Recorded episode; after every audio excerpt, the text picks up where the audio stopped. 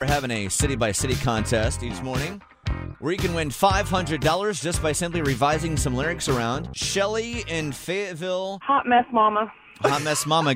Go for it, Shelly. Every single time that I see myself, I often wonder why I'm not somebody else. Cause I'm a hot mess mama.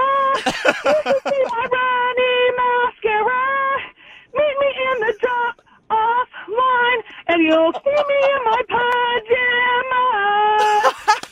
And that winner is Shelly in Fayetteville. Shelly in Fayetteville, you just got $500. Congratulations.